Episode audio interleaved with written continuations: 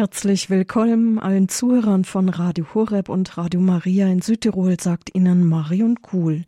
Heute hören Sie die Berufungsgeschichte von Weihbischof Ansgar Puff aus Köln. Am Anfang des Jahres in den Evangelien der Heiligen Messe hören wir oft die Berufungsgeschichten der ersten Jünger, die Jesus berufen hat. Aber nicht nur vor 2000 Jahren hörten Menschen einen persönlichen Ruf, sondern auch heute.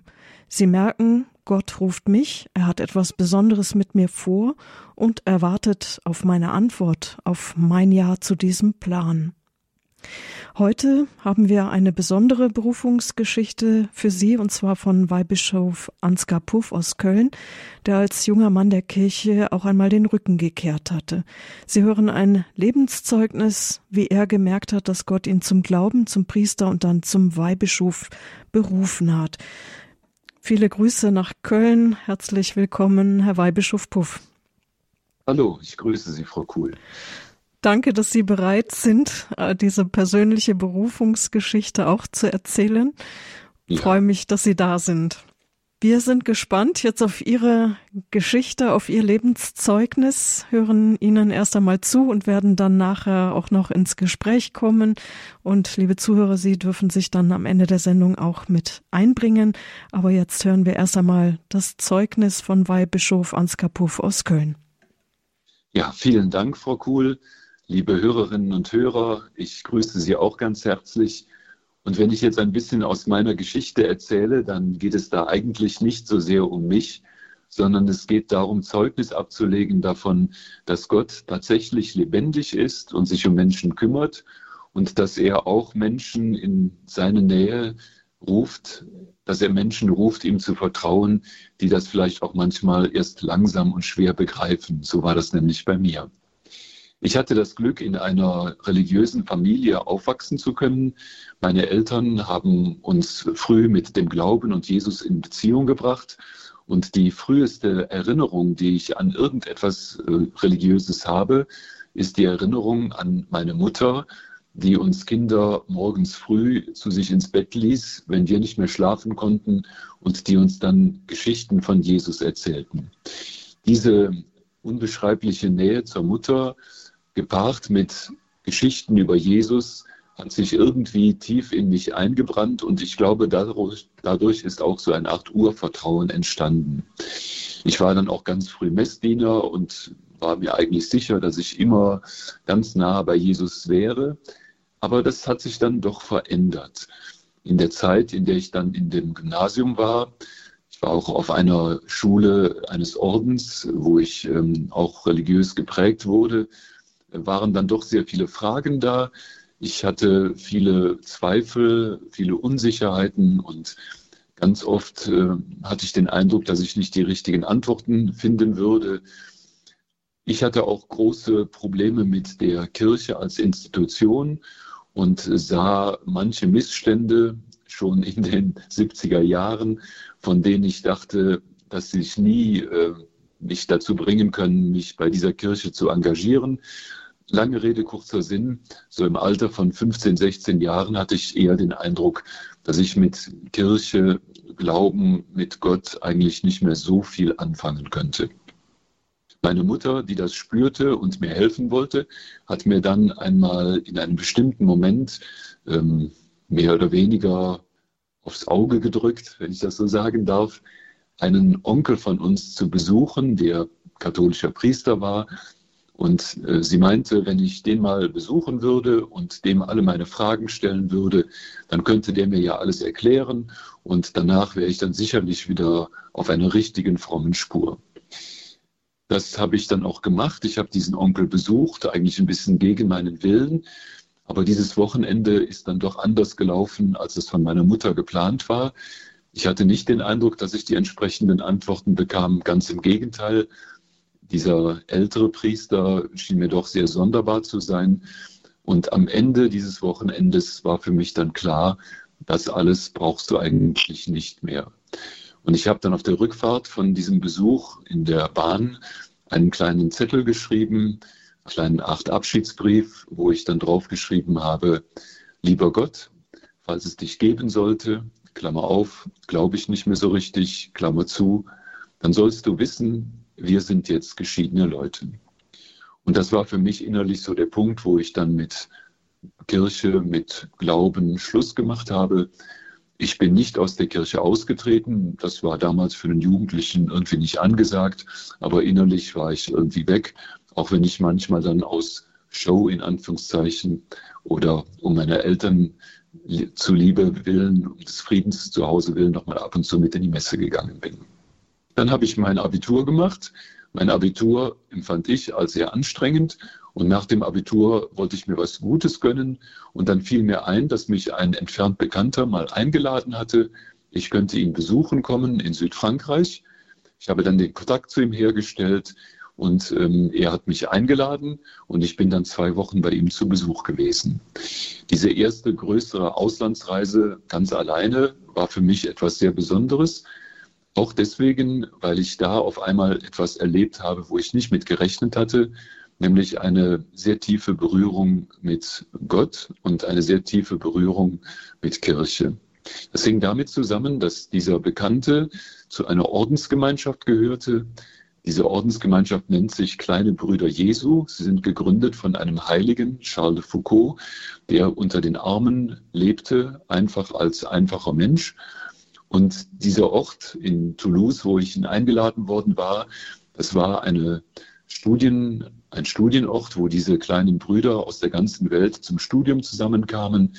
Äh, sie gingen da an eine Hochschule der Dominikaner und ähm, wenn Sie so wollen, war das also ein richtig katholisches Nest, also katholische Hochschule, viele, die Priester werden wollten, viele Geistliche, auch viele Ordensfrauen. Und trotzdem war das für mich eine erstaunlich frische, lebendige und schöne Atmosphäre, eine Zeit, wo man herrlich diskutieren konnte. Die Internationalität hat mir Freude gemacht. Besonders aber die Gottesdienste, die dann in der Karwoche stattfanden und an denen ich dann zunächst widerwillig und dann mit immer brennenderem Herzen teilgenommen habe. Die Musik dieser Gottesdienste war für mich etwas ganz Neues.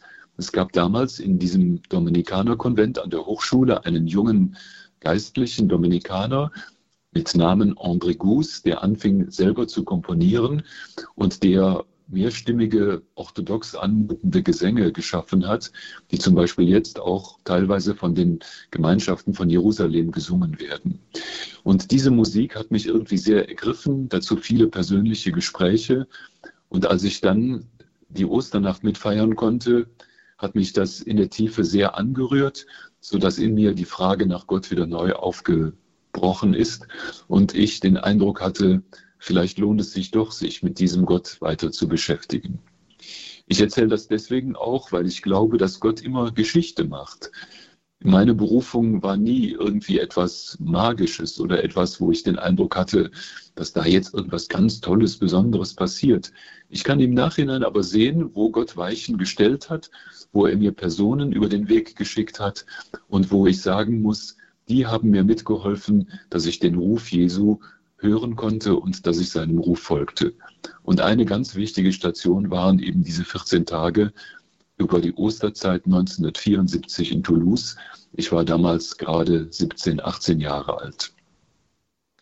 Nachdem ich dann wieder zu Hause war, habe ich zu Hause, wir haben ja in Bonn gewohnt, gesucht, ob es etwas Vergleichbares gäbe, aber nichts gefunden und habe dann versucht, irgendwie geistlich zu überleben und mir vorgenommen, nächstes Jahr Ostern fährst du da wieder hin. Und was da im nächsten Jahr Ostern passierte, nachdem ich dann die Schule fertig hatte und vor der Frage stand, was mache ich jetzt mit meinem Zivildienst? Ich hatte den Kriegsdienst verweigert und musste mir jetzt eine Zivildienststelle suchen. Das erzähle ich Ihnen gerne, nachdem wir ein bisschen Musik gehört haben.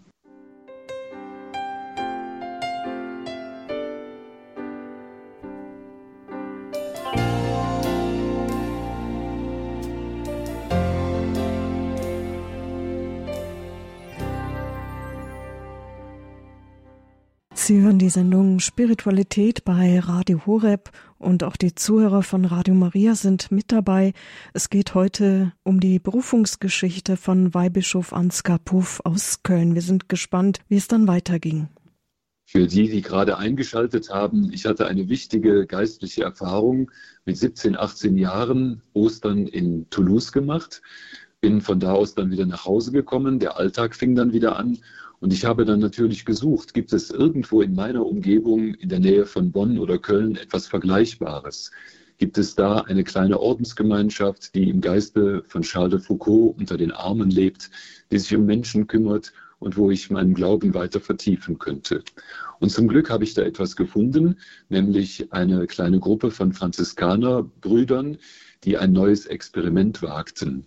Sie waren im damals noch recht starken, großen Kölner Franziskanerkloster angesiedelt und hatten vom Kapitel die Erlaubnis bekommen, in einem sogenannten sozialen Brennpunkt Kölns in einer kleinen Gruppe zu dritt mitten unter den Menschen zu leben.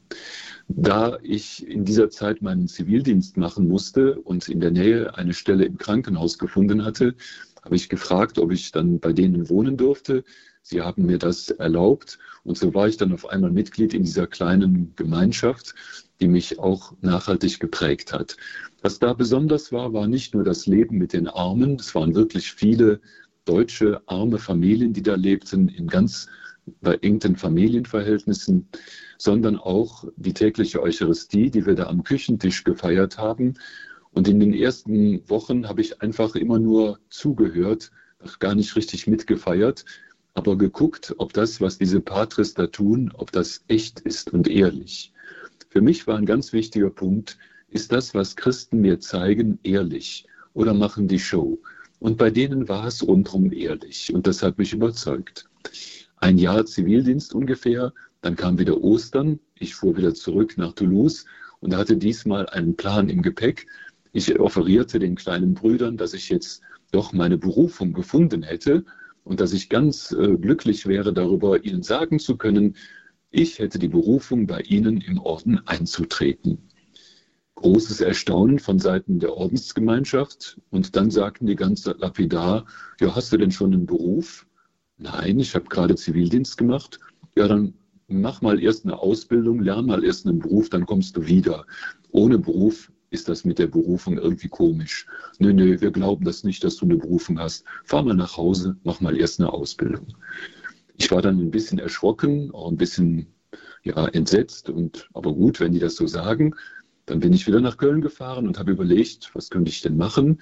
Ganz ursprünglich hatte ich mal vorgehabt, Medizin zu studieren, aber ich hatte nun schon mich längere Zeit auf einen Studienplatz beworben und hatte dann doch nicht so die guten Noten, um dann direkt was zu finden und habe deswegen umgesattelt und Sozialarbeit studiert.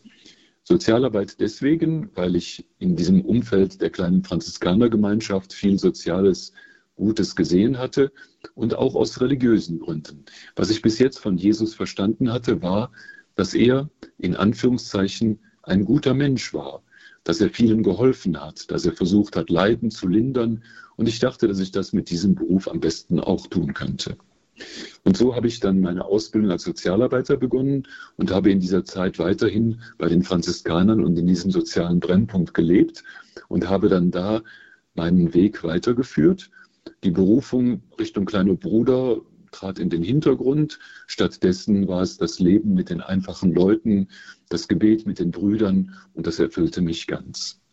Immer wieder hatte ich aber so irgendwie im Gefühl oder im Herzen, dass das mit der Sozialarbeit nicht alles sein könnte und dass es dann doch vielleicht noch in etwas anderes hineinführen müsste und ob es nicht doch gut wäre, Theologie zu studieren. Und als ich dann die Sozialarbeit abgeschlossen hatte, und von einigen Theologiestudenten, die aus dem Freisemester zurück nach Bonn kamen, die zum Albertinum gehörten, zum Priesterseminar, als ich von denen gefragt wurde, ob ich mit ihnen nicht in Bonn auch so eine Art Wohngemeinschaft aufmachen wollte, wo wir ähnlich wie die Franziskaner oder die kleinen Brüder unter den Armen leben könnten, habe ich dann zugesagt. Hintergrund war vielleicht auch, dass ich Sinnfragen für mich klären wollte, war mein Vater sehr schwer krank geworden an Krebs und mir stellte sich die Frage, ob es denn einen Sinn macht, Menschen zu helfen, eine gute Sozialarbeit zu tun, wenn am Ende des Lebens dann doch der Tod steht.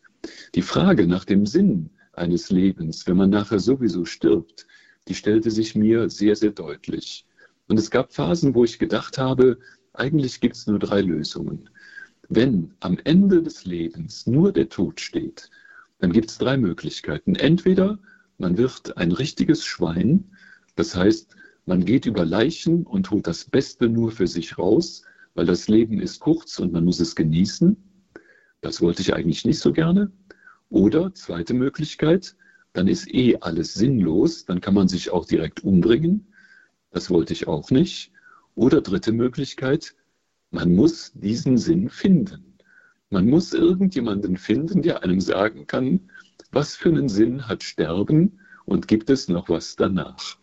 Das war mit einer der Gründe, warum ich dann dachte, beim Theologiestudium werde ich dann vielleicht eine Antwort auf all diese Fragen finden.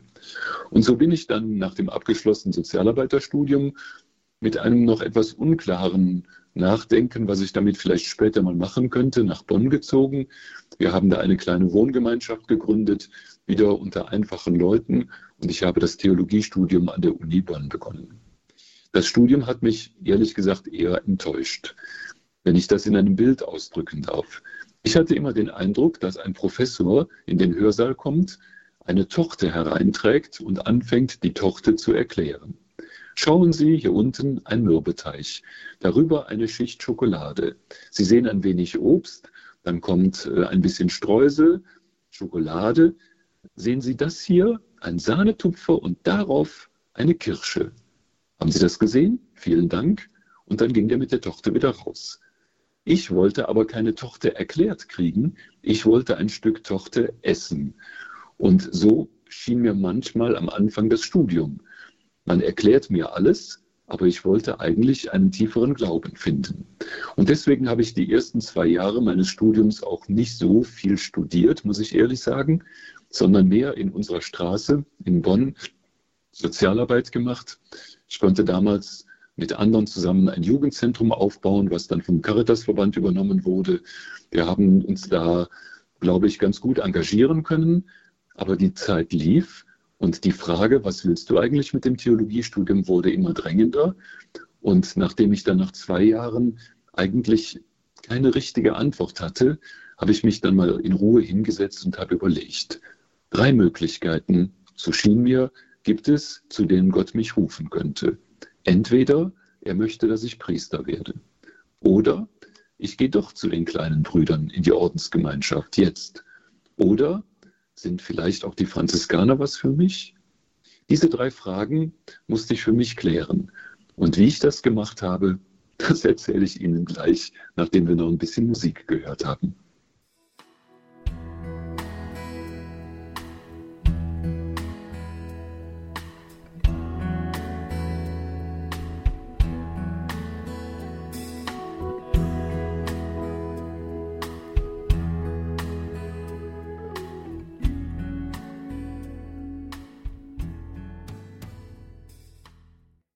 Sie hören hier bei Radio Horeb die Berufungsgeschichte von Weihbischof Ansgar Puff aus Köln.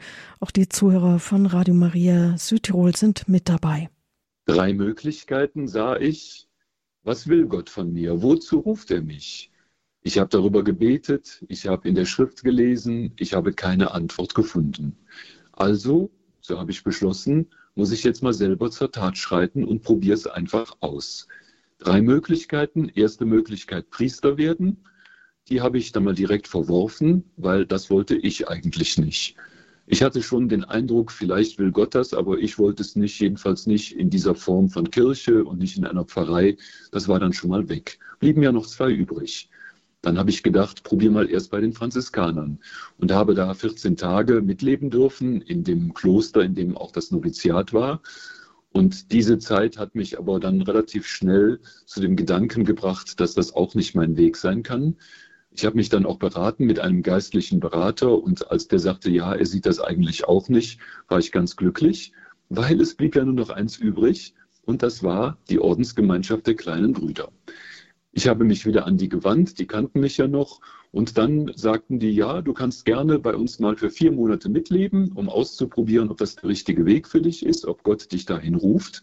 Das geht damals in Frankfurt, ähm, aber unter unseren Bedingungen. Wir gehen ja arbeiten, wir suchen dann auch eine Arbeit für dich, du gehst auch arbeiten und du musst ernst machen. Was heißt denn ernst machen? habe ich gefragt. Naja, sagten die Brüder, so wie das im Evangelium steht. Geh, verkaufe, was du hast, und dann kommst du. Das fand ich eine krasse Ansage und habe das dann versucht. Das ist nicht so leicht, den Plunder, den man als Student hat, Bücher und sowas alles zu verkaufen, hat aber einigermaßen geklappt. Das Wichtige war aber, dass ich mein Zimmer, was ich in dieser Wohngemeinschaft, in diesem sozialen Brennpunkt hatte, aufgeben musste.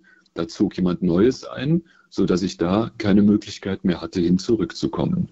Und so bin ich frohgemut dann mit meinen Sachen nach Frankfurt gezogen. Ich habe gearbeitet auf dem Straßenbau, eine harte Arbeit. Und nachdem die erste Euphorie verflogen war, merkte ich, dass ich jetzt in eine Krise hereinrutschte, weil der Tageslauf 5 Uhr aufstehen, Messe feiern, 7 Uhr auf der Baustelle sein, neun Stunden schippen oder Presslufthammer bedienen, abends todmüde nach Hause, in Bekleinigkeit essen, bisschen mit den Nachbarn schwätzen, ins Bett fallen und das jeden Tag, das war dann doch irgendwie für mich sehr hart und ungewohnt. Und dazu kam immer stärker das Gefühl, dass das nicht mein Leben sein kann. Ich habe mir vorgestellt, das, den Rest deines Lebens, das will Gott von dir, dazu ruft er dich, irgendwie passte das nicht. Und dann erlebte ich die größte Krise meines Lebens, dass ich nämlich den Eindruck hatte, alle Türen gehen zu und ich sehe überhaupt nicht mehr, was gut ist und was wichtig ist und was Gott von mir will. Und ich war da also wirklich sehr, sehr unglücklich. Die Brüder merkten das auch und eines Tages sagten mir die Brüder, wir können nicht sehen, dass du eine Berufung hast zu unserem Leben. Du wirst dabei nicht glücklich. Und wenn man nicht glücklich ist, dann ruft Gott einen auch nicht dazu. In dieser Situation war ich so verzweifelt, da wusste ich mir keinen anderen Rat. Ich habe dann meinen geistlichen Begleiter angerufen und ihm alles erzählt. Und der hat mir ein Versprechen abgenommen. Er hat gesagt, ich überlege mir was und du musst mir versprechen, dass du das tust. Das war für mich sehr schwer, weil ich war eigentlich immer ein Mensch, der seinen eigenen Kopf hatte und ich habe nicht gerne getan, was andere mir geraten haben. Aber ich habe es ihm versprochen. Und der gab mir dann die Telefonnummer von einem Pfarrer in Köln und dieser Pfarrer, so sagte er, der wäre bereit, mit mir ein Gespräch zu führen. Ich sollte da bitte hinfahren. Ich hatte sowieso keine andere Möglichkeit, also bin ich da hingefahren, habe dem alles erzählt und dann, nach einer halben Stunde des Zuhörens, sagte dieser Pfarrer, du stehst vor einer Entscheidung. Entweder du ziehst bei mir ein und lebst ein Jahr bei mir mit, danach weißt du, wozu Gott dich ruft, oder du läufst weiter deinen eigenen Ideen nach und wirst eine traurige Figur. Das fand ich einen ziemlich krassen Spruch, aber es traf eigentlich so die ganze Situation von mir. Dazu kam, dass dieser Pfarrer doch auch etwas ungewöhnlich war. Er lebte nämlich mit drei anderen Priestern zusammen in einer Art Priestergemeinschaft, die auch von Charles de Foucault inspiriert war. Das machte mir eigentlich schon Freude. Und so habe ich mich dann bereit erklärt, bei ihm für ein Jahr mitzuleben. Lass das mit dem Theologiestudium, sagte er, das nutzt dir gar nichts, du hast einen Beruf, geh in deinem Beruf arbeiten, ein Jahr lang, nach Feierabend hilfst du mir in der Pfarrei, wir leben zusammen, nach diesem Jahr weißt du, wozu Gott dich ruft. Im Nachhinein muss ich sagen, hat er recht gehabt. Ich habe in dieser Zeit meine Berufung zum Priestertum entdeckt. Ich habe mit diesem Priester viel diskutiert. Er hat mir viele Dinge erklärt. Ich habe viel gesehen bei ihm. Und nachdem dieses Jahr vorbei war, war für mich schon die Richtung sehr, sehr deutlich. Es geht in Richtung Priestertum. Der Wermutstropfen für mich war, dass dieser Pfarrer dann von mir verlangte, ich sollte dann auch bitte ins Albertinum einziehen, in das Ausbildungshaus des Bistums, eine Art äh, Studentenwohnheim, wo damals 150 äh, Männer wohnten, die Priester werden wollten und wo ich mich nicht so besonders wohl fühlte. Aber das musste jetzt nur mal sein. Dann bin ich dann eben da eingezogen und habe mir ausbedungen, dass ich in den Semesterferien und am Wochenende weiterhin zu dieser kleinen Priestergemeinschaft fahren durfte. Das wurde mir dann zugesichert. Ich konnte da ein kleines Zimmer behalten und hatte da so eine Art Refugium, wo ich dann zwischendurch während des Studiums immer hinfahren konnte. Das war insofern sehr wichtig, als ich dann während meines Studiums ähm, immer wieder mitleben konnte und erfahren konnte, was in dieser Pfarrei in Köln passierte. Und eines Tages, als ich dann da am Wochenende war, erzählte dieser Pfarrer mir mit leuchtenden Augen, dass er etwas ganz entscheidend Wichtiges entdeckt hätte, etwas Neues, das würde jetzt beginnen. Es kämen ein paar Leute aus Italien und würden äh, in der Gemeinde eine Art Glaubensverkündigung machen. Ich konnte mir da nichts richtig drunter vorstellen, aber er sagte mir, er wäre bei einem Treffen der Diözese gewesen als Dächernd, er war auch Dächernd. Kardinal Höffner damals hätte verschiedene Sprecher geistlicher Gemeinschaften eingeladen, sich vorzustellen. Einen dieser Sprecher hätte er nachher eingeladen und sie wären übereingekommen, dass er jetzt in der Pfarrei eine Art Glaubenskurs halten würde. Ich habe dann an diesem Glaubenskurs teilgenommen.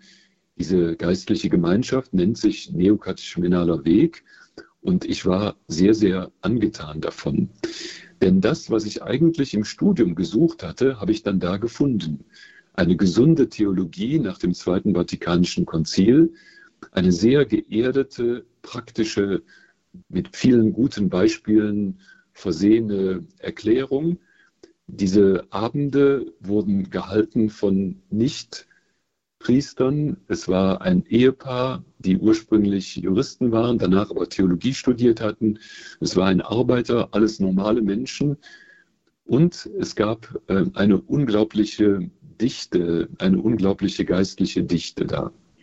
So dass ich da von Bonn aus, vom Studium aus, dann zu jedem Abend hingefahren bin und ähm, so den neokatechumenalen Weg entdeckt habe, der dann für meine Glaubensentscheidung sehr entscheidend war.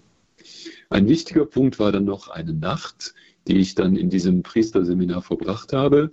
Das war eine Zeit, wo ich dann das Theologiestudium fast abgeschlossen hatte, wo es eigentlich klar war, dass es in Richtung Priestertum gehen würde, wo ich dann aber dann doch noch mal Zweifel hatte, weil ich damals auch noch mich mal verliebt hatte und äh, in dieser Phase unsicher wurde und habe dann in einer Gebetsnacht eine geistliche Erfahrung gemacht, die mich dann am Ende sicher gemacht hat, dass Gott mich ruft zum Priestertum. Es waren eigentlich drei Dinge, die ich da entdeckt habe in dieser Gebetsnacht. Das eine, dass es wirklich Gott möchte, dass es Gott ist, der möchte, dass ich Priester werde, dass das nicht unbedingt mein Wunsch ist, aber seiner, dass ich zweitens frei bin, darauf einzugehen oder nicht einzugehen. Und drittens, und das war dann das Entscheidende, dass Gott mir zusagt, wenn ich mich in Freiheit für das entscheide, was er mir vorschlägt, wozu er mich ruft, nämlich Priester zu werden, dass er mich dann glücklich macht. Und diese Nacht war dann im letzten die Entscheidung, Ja zu sagen zu dieser Berufung, die sich so im Laufe der Jahre entwickelt hat. Was mir geholfen hat, waren ganz konkrete Menschen, die mich begleitet haben. Was mir geholfen hat, waren Versuche und Irrtümer, ich bin ganz begeistert von diesem Gott, der jeden Umweg, den ich gegangen bin, geduldig mitgegangen ist und der jedes Mal, wenn ich vor der Wand stand, da war, um zu sagen, na, vielleicht doch was anders und der mir den nächsten Schritt gezeigt hat. Gott ist jemand, der unglaublich geduldig ist, unglaublich sensibel, jemand, der niemanden zwingt, jemand, der auch Humor hat, der mich manchmal in Situationen gebracht hat, die mich weiterführten, wo ich eigentlich nachher drüber lachen musste. Und so hat Gott mich durch meine Geschichte berufen oder berufen zum Priester sein. Ich bin mit, ähm, mal gerade rechnen, ja, mit 30 Jahren dann zum Priester geweiht worden, also relativ spät. Ich habe halt etwas länger gebraucht, um zu entdecken, was Gott von mir möchte, bin aber heute froh um diese ganzen Dinge. Dann kam die Priesterweihe und dann ging das ganz normale Leben los. Ich hatte zwei Kaplansstellen, ich war 16 Jahre Pfarrer, ich war ein Jahr in der Personalabteilung. Dann kam die Berufung zum Bischof, die man sich nicht aussucht, sondern das wurde mir dann geschenkt. Mir wurde dann vom damaligen Kardinal Höffner auf einmal eröffnet, dass der Papst Franziskus mich berufen möchte, Weihbischof zu werden, ob ich dazu Ja sagen würde.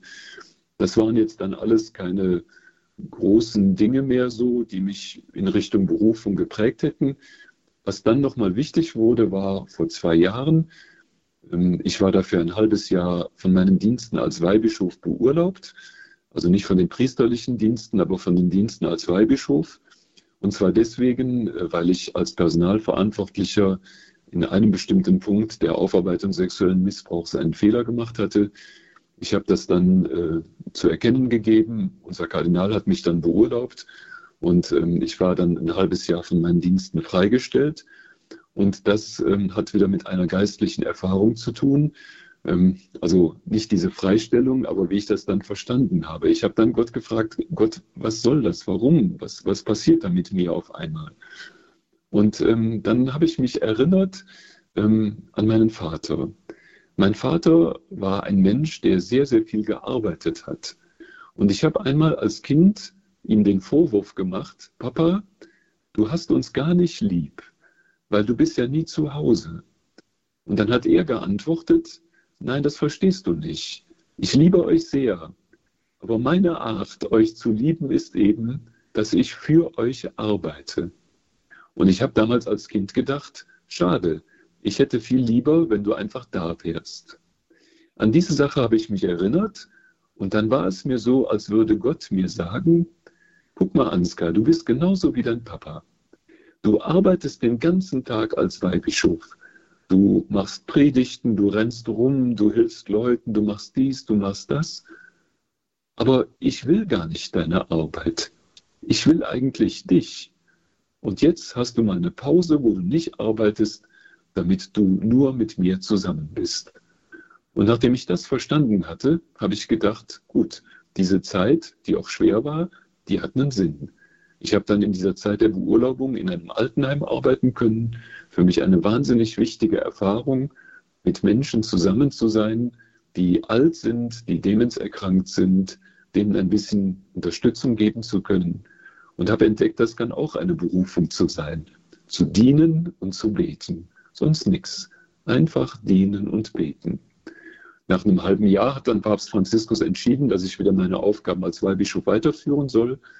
Aber diese Zeit gehört irgendwie auch in die Zeit, wo Gott mich ruft, nochmal wesentlicher zu werden und mich nicht nur über die Arbeit als Weihbischof zu definieren. Ja, vielleicht soweit erstmal und dann hören wir jetzt noch ein bisschen Musik. Vielen Dank, Herr Weihbischof, für Ihr Zeugnis. Bevor wir die Musik einspielen, da gebe ich Ihnen, liebe Zuhörer, schon einmal die Nummer, unter der Sie dann auch anrufen können.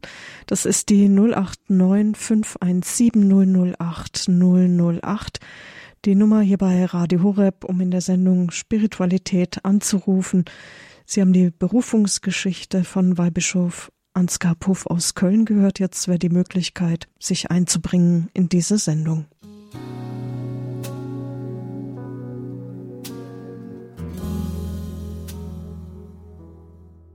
Radio Horeb, die Sendung Spiritualität. Heute die Berufungsgeschichte, ein Lebenszeugnis von Weihbischof Ansgar Puff aus Köln.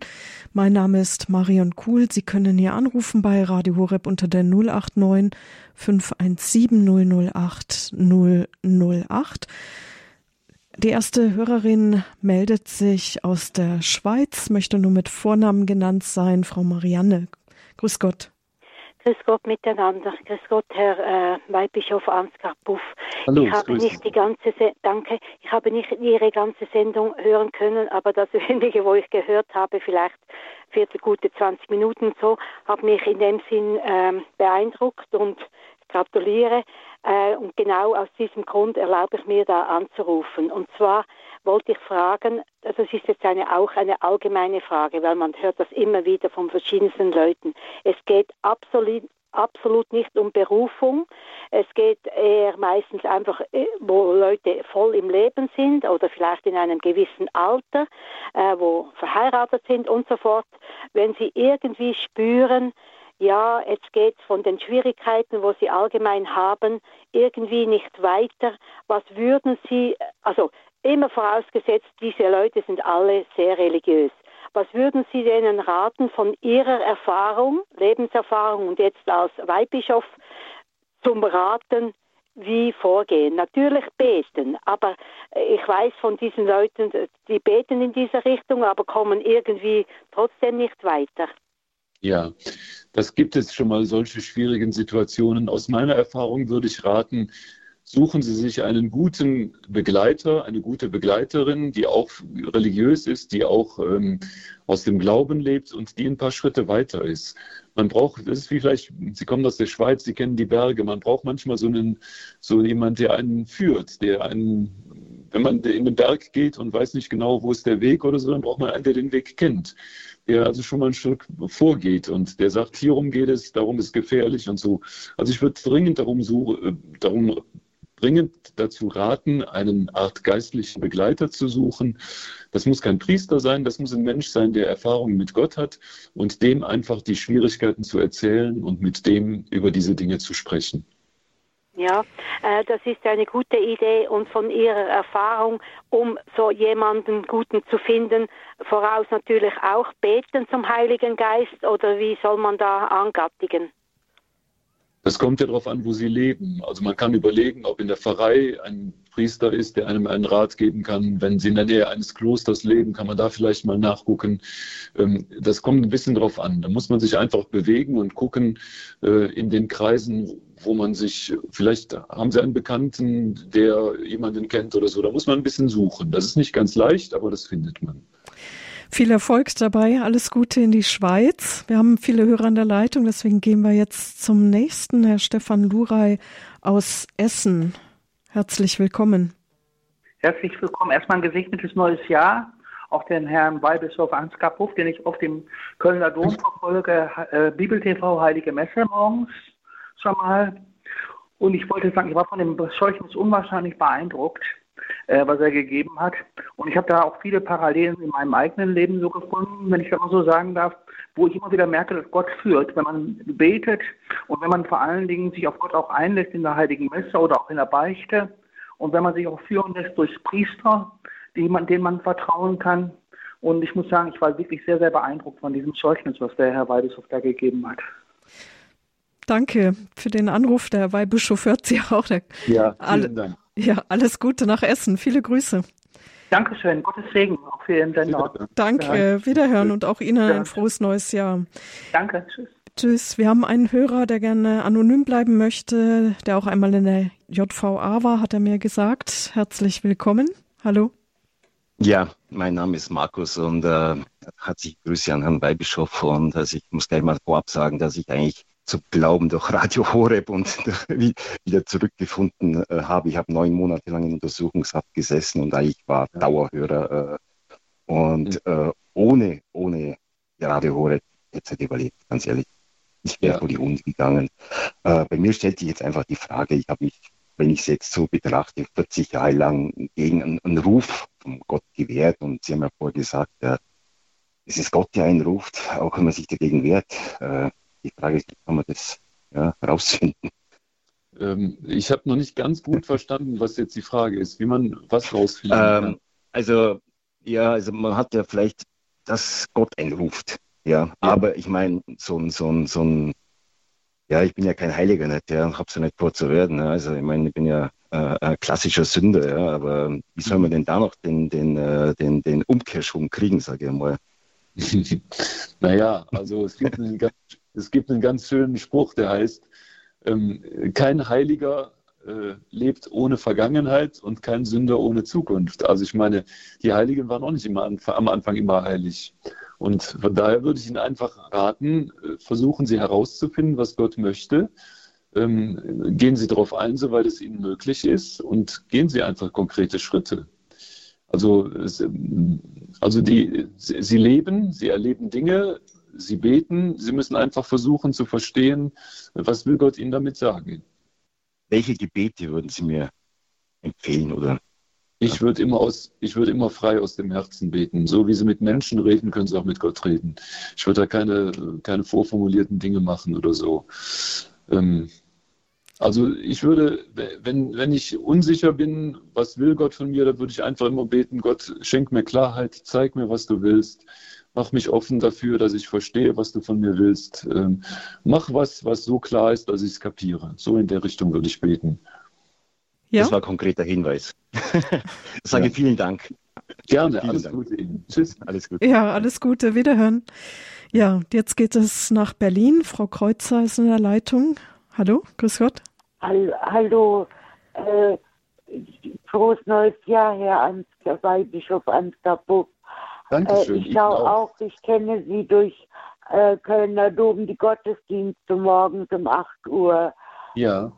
Und äh, ich bin damit sehr zufrieden. Nur bei dem Wandlungsgebet, bei dem Hochgebet, da kommt immer ein Absatz, wo die Gottesmutter Maria erwähnt wird und ihr Bräutigam, der heilige Josef und dann ja. die Apostel. Und das ja. wird oft da vergessen. Also einige sagen es, aber der Weihbischof Steinhäuser, auch Sie und der Guido Assmann vergessen das, während der Herr Hofmann, das Weihbischof Schwaderlapp und die anderen das nicht vergessen. Und ich mhm. verehre so sehr den heiligen Josef, dass mir das immer so wehtut, wenn der da vergessen wird. Ja, ja, da haben Sie recht. Da muss ich ein bisschen mehr drauf achten. Weil er hat eine ganz tolle Rolle und Funktion hier in dieser Welt. Gerade für die heilige Kirche, gerade für die Priester. Ja, das stimmt. Das liegt daran, dass diese Bitte mit dem heiligen Josef ja später eingeführt wurde. Und die steht nicht im Messbuch drin, die muss man immer auswendig dazu sagen. Und dann passiert es schon mal, dass man das dann vergisst. Aber ich werde mich jetzt mal ein bisschen mehr zusammenreißen, damit das nicht so oft passiert. Okay? Alles Gute nach Berlin. Bitte? Das ist schon gut, dann Dankeschön. Sehr Alles Danke. Gottes Segen. Danke. Dankeschön Ihnen auch. Danke. Danke. Alles, alles Gute nach Berlin. Ich habe noch eine hinterlegte Frage von einer Hörerin, die nicht auf Sendung gehen möchte. Ich weiß nicht, ob es vielleicht etwas für ein privates Seelsorgegespräch eigentlich ist. Es schien so, dass sie Tabletten nehmen muss, krank ist, vielleicht sogar Richtung Depression, ist nicht mehr fähig, zur Beichte zu gehen, hat aber das Gefühl, dass sie viele Sünden hat. Ob es reicht, wenn sie Jesus um Verzeihung bittet, um wahre Reue bittet, um ja mit ihm wahrscheinlich im Frieden zu sein. Ob ja, ja, auf jeden Fall ist das wichtig. Also ich glaube, das ist schon eine ganz, ganz wichtige Sache. Das soll sie ruhig so weiter tun. Und ähm, dieses Innere, es geht ja ums Herz, das innere Herz. Also wenn sie mit ganz ehrlichem Herzen äh, sagt, Jesus, ich, mir tut das leid, ich möchte mich ändern, hilf mir dabei, dann wird Jesus dieses Gebet erhören und wird ihr helfen. Da kann sie ganz sicher sein. Danke. Dann die Hörerin war sicher jetzt noch mit dabei und um zuzuhören. Es mhm. waren viele Hörer, die schon angerufen haben und Fragen gestellt haben. Mhm. Ähm, eine Frage habe ich. Sie haben sich als ja. ähm, Motto für Ihren Bischofswahlspruch ausgesucht, Misericordia sua salvat, gerettet durch seine Barmherzigkeit. Warum haben Sie sich gerade das ausgesucht? Na, das ist wie so eine Zusammenfassung meines Lebens. Ich glaube, dass ich ähm, schon ähm, ohne die Barmherzigkeit Gottes meinen Weg nicht gefunden hätte. Und ähm, dafür bin ich sehr dankbar. Und äh, das ist ein Satz, der stammt vom Titusbrief. Äh, das kommt auch in der Weihnachten immer in dieser Lesung, in der zweiten Lesung vor. Und ähm, also so richtig heißt das, erschienen ist äh, die äh, Güte Gottes, also man müsste jetzt nachgucken, also genau weiß ich jetzt nicht im Moment. Also jedenfalls, der Gedanke ist, dass Gott mit seiner großen Liebe, mit seiner großen Zuneigung und Barmherzigkeit mein Leben geführt hat und dass mich das eben verändert hat und auch in einer gewissen Weise gerettet hat und dass ich dafür dankbar bin. Darum habe ich diesen Satz als Achtwahlspruch dann gewählt. Sie waren Sozialarbeiter und sind auch jetzt, wenn ich es aktuell, wenn das noch aktuell ist, Leiter des Kölner Zentrums für katholische Wohnungslosen Seelsorge und im Sommer halten Sie auch Sprechstunden in Köln auf der Domplatte um den Kölner Dom herum. Haben Sie diesen Draht zu den Armen und Obdachlosen so behalten? Ja, ich muss das ein bisschen korrigieren. Ich bin da nicht Leiter dieser Stelle. Das ist eine Ordensschwester, sondern ich arbeite da mit. Ich helfe da mit. Ähm, und äh, ja, ich versuche diesen Draht ein bisschen zu halten. Genau. Das ist, glaube ich, schon wichtig, dass man Kontakt zu den Menschen hat. Das und, versuche ich, weil es mir möglich ist. Und dann sitzen Sie im Sommer dort auf den Domplatten und die Leute kommen zu Ihnen zum Gespräch oder wie kann man sich das vorstellen? Das ist Vergangenheit. Das war so vor Corona. Genau. Also das, ist eine, das, ist eine, große Freitreppe vor dem Kölner Dom und das habe ich dann vor Corona gemacht. Das ist dann durch Corona ausgebremst worden, weil man sich da ja nicht mehr so dicht nebeneinander setzen sollte oder durfte oder so. Ähm, das heißt also, das ist jetzt ein bisschen Vergangenheit. Äh, also vor Corona habe ich das getan, aber ich überlege, ob ich das jetzt, wenn das mit Corona wieder besser ist oder zu Ende geht oder so, ob ich das dann wieder machen kann. Ja, dann kommen die Leute einfach, setzen sich dazu, man kann ein bisschen erzählen, genau. Also ein Weihbischof zum Anfassen in Anführungszeichen. Danke, ja. dass Sie uns auch äh, ja, haben Anteil lassen an Ihrer Lebensgeschichte, ja. an Ihrem Zeugnis. Man kann das auch nachhören in der Mediathek von Radio Horeb unter www.horeb.org wir sind froh über eine Spende, da wir sonst keine Einnahmen haben. Wir leben von den Spenden und vom Ehrenamt alle unserer Mitarbeiter, Referenten. Berufungen können wir nicht machen, aber wir können darum bitten. Und am Schluss möchte ich auch Sie bitten, Herr Weihbischof, mit einem Gebet und Ihrem Segen die Sendung dann abzuschließen. Ja, gerne. Bevor ich das tue, möchte ich nochmal ein herzliches Dankeschön sagen auch Ihnen von Radio Horeb, dass Sie so engagiert sich in der Verkündigung des Glaubens einsetzen. Und ich glaube schon, dass es ganz wichtig ist. Der eine Herr, der eben gesprochen hat, hat ja auch gesagt, dass ihn das getragen hat. Und ich glaube, das ist bei vielen Menschen so. Von daher auch nochmal ein ganz herzliches Dankeschön und auch Dankeschön, dass ich mit in die Sendung kommen durfte. Ja, dann lassen wir miteinander beten. Im Namen des Vaters, des Sohnes und des Heiligen Geistes. Amen. Amen. Herr Jesus Christus, du bist auf die Erde gekommen, damit wir Menschen ahnen, wie sehr Gott uns liebt. Du bist gekommen, damit Menschen, die von sich selber nichts mehr halten, weil sie meinen, dass sie nichts wert wären, dass diese Menschen neues Vertrauen haben. Du bist gekommen, um Sünder zu rufen, um Armen zu helfen. Wir danken dir, dass du immer wieder Menschen rufst, bei dir zu sein, mit dir zu gehen, deine Freundschaft zu erfahren. Wir danken dir, dass du uns alle rufst, als Christen zu leben und dass du uns die Kraft schenkst, wie Salz in dieser Gesellschaft zu wirken. Wir bitten dich aber auch, dass du die besonderen Berufungen, die Menschen entdecken können und die wir in der Kirche brauchen, stärkst und förderst. Du weißt, Herr, dass wir zu wenig Priester haben. Darum bitten wir dich, sende Arbeiter in deinen Weinberg. Du siehst auch, Herr, die Schwierigkeit in vielen Ehen und dass es wenige christliche Ehen gibt.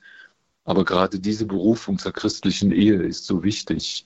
Schenke Jugendlichen ein waches Herz, dass sie diese Berufung entdecken können. Und wir bitten dich auch, dass die Menschen, die vielleicht alt sind und meinen, dass sie keine richtige Berufung mehr hätten, dass sie nichts mehr tun können, weil sie vielleicht auch krank sind, ihre Berufung zum Gebet entdecken, durch das sie viel Gutes tun können und die Menschen und die Kirche tragen können. Schenk uns eine Offenheit für deinen Ruf und hilf uns, dass wir auf diesen Ruf eingehen können. Schenk uns dazu deinen Geist. Darum bitte ich dich durch Christus, unseren Herrn. Amen. Amen. Und so segne alle, die jetzt als Zuhörer in unserer Sendung sind und waren und alle Menschen, die mit ihnen verbunden sind, der allmächtige und gute Gott, der Vater und der Sohn und der Heilige Geist. Amen. Amen. Danke und viele Grüße nach Rom, äh, nach Rom sage ich schon, nach Köln. Das Rom am Rhein sagt man ja auch. Ja. Alles Gute für Ihren weiteren Weg. Danke. Ein herzliches Dankeschön, Frau Kuhl, und alles Gute Ihnen und den Hörern auch. Danke, auf Wiederhören. Auf Wiederhören. Danke auch Ihnen, liebe Zuhörer, fürs Dabeisein. Alles Gute wünscht Ihnen Marion Kuhl.